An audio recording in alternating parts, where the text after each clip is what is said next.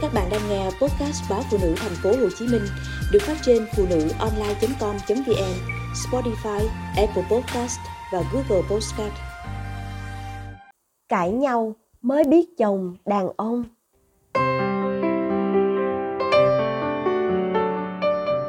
Một lần vợ chồng tôi cãi nhau to. Tôi mồ hôi mồ kê nhễ nhại, miệng vẫn cứ nói không ngừng, đang nghiến chồng vì chuyện gì đó chồng tôi từ đâu mang một chiếc quạt vào. Cắm điện, rồi quạt quay về phía vợ, để cho vợ mát. Xong xuôi, anh mới tiếp lời. Em đừng nói thế, chuyện không phải như em nghĩ đâu. Rồi khi vợ giận đến mấy thì giận, làm gì thì làm. Cứ đến giờ cơm là chồng tôi vẫn đi nấu cơm, cho các con ăn uống hoặc làm bài tập về nhà nhiều lần cãi nhau diễn ra theo cách như vậy. Rằng tôi cứ một mình điên lên. Chồng thì vẫn cố gắng nghe vợ nói cho bằng hết, nhưng không giải thích gì dài dòng. Đến lúc tôi tự hạ hỏa, bình thường lại. Anh mới nói chuyện. Khoảng vài chục lần, tôi đòi ly hôn. Chồng đều bảo, em viết đơn, thì tự đi mà ký, anh không ký. Tôi cũng chẳng ly hôn được mà giả như anh có ký, tôi đâu dám mang đi nộp. Đến bây giờ, khi cuộc hôn nhân đã đi đến năm thứ 11 tôi nhận ra chính thái độ chồng phản ứng trong những lần vợ chồng chiến tranh mới là lý do khiến tôi có thể ở lại. Tôi nhớ đến câu chuyện của cô bạn, chỉ cần bạn đi đâu về muộn, sẽ nhìn thấy chồng đứng chờ ngay trước cửa nhà với câu nói, đi với ai vào nhà nghỉ nào mà giờ này mới vác mặt về. Vợ chồng bạn cãi cọ, nếu bạn khóc thì sẽ lập tức bị mắng. Khóc cái gì mà khóc? Chuyện có gì mà bù lu bù la lên? Bạn cũng chẳng bao giờ dám nói đến chuyện ly hôn, vì bạn biết rõ chồng sẽ nói, cô đưa đơn đây tôi ký, bỏ cô thì tôi có cưới vội, cũng phải được dăm bảy người chồng bạn cũng chẳng bao giờ ngại mắng nhiếc vợ trước mặt đứa con trai mới lên 3 tuổi. Cách chồng bạn phừng phừng lên, dọa dẫm trong những lần tức giận, khiến ai cũng phải sợ. Nghĩ lại, tôi từng cho rằng việc chồng mình lẳng lặng đi đóng cửa phòng, một mình chịu đựng trước cơn giận của vợ là sự nhu nhược, không chịu đối thoại. Tôi càng được đà gào to, dù trong lòng tôi đã luôn đòi hỏi, chờ đợi người kia dỗ dành. Xoa dịu mỗi khi mình hóa thú mà không được đáp ứng.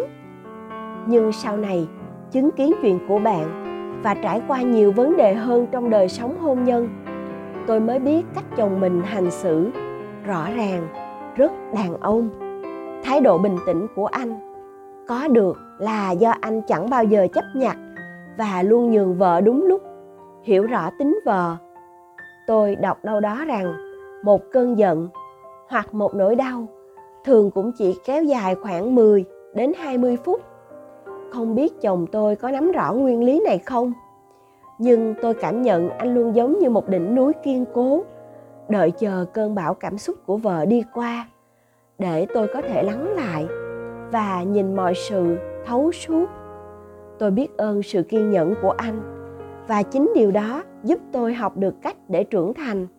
Bớt đi những giận dỗi, đòi hỏi vô cớ. Có lẽ muốn biết người đàn ông tốt hay không, thì hãy nhìn vào những lần vợ chồng cãi nhau. Một chị trên diễn đàn hội chị em kể lại, cãi nhau thì cãi nhau, chứ đến bữa cơm là vẫn phải dừng lại, vì chồng cứ tự động gọi đồ ăn, bắt mình ăn để còn có sức chửi thấy vợ nói khàn cả giọng rồi, thì chồng lại bảo, thôi nghỉ đi, có gì mai chửi tiếp. Nhiều lần như thế, xong lại thấy yêu chồng nhiều hơn, không bỏ nhau được.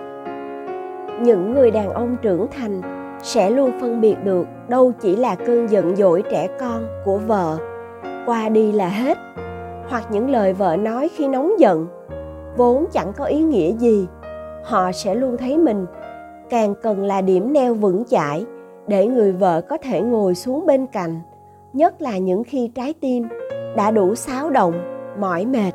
Ngược lại, cũng sẽ có những người đàn ông chấp nhặt, cố tình ghim chặt những gì vợ đã lỡ lời để đẩy căng thẳng lên cao, khiến mâu thuẫn toan hoát, chẳng cách nào vá lại được. Tôi vẫn nghĩ đàn bà vốn luôn thông minh để nhận diện được những người đàn ông tốt hay không tốt. Chỉ qua vài lần gây chiến, rồi kiểu gì cũng trở nên lặng yên hơn. Nhưng với những người đàn ông tốt, đàn bà sẽ tỉnh hơn để đối thoại. Mối quan hệ sẽ thành kết nối sâu sắc.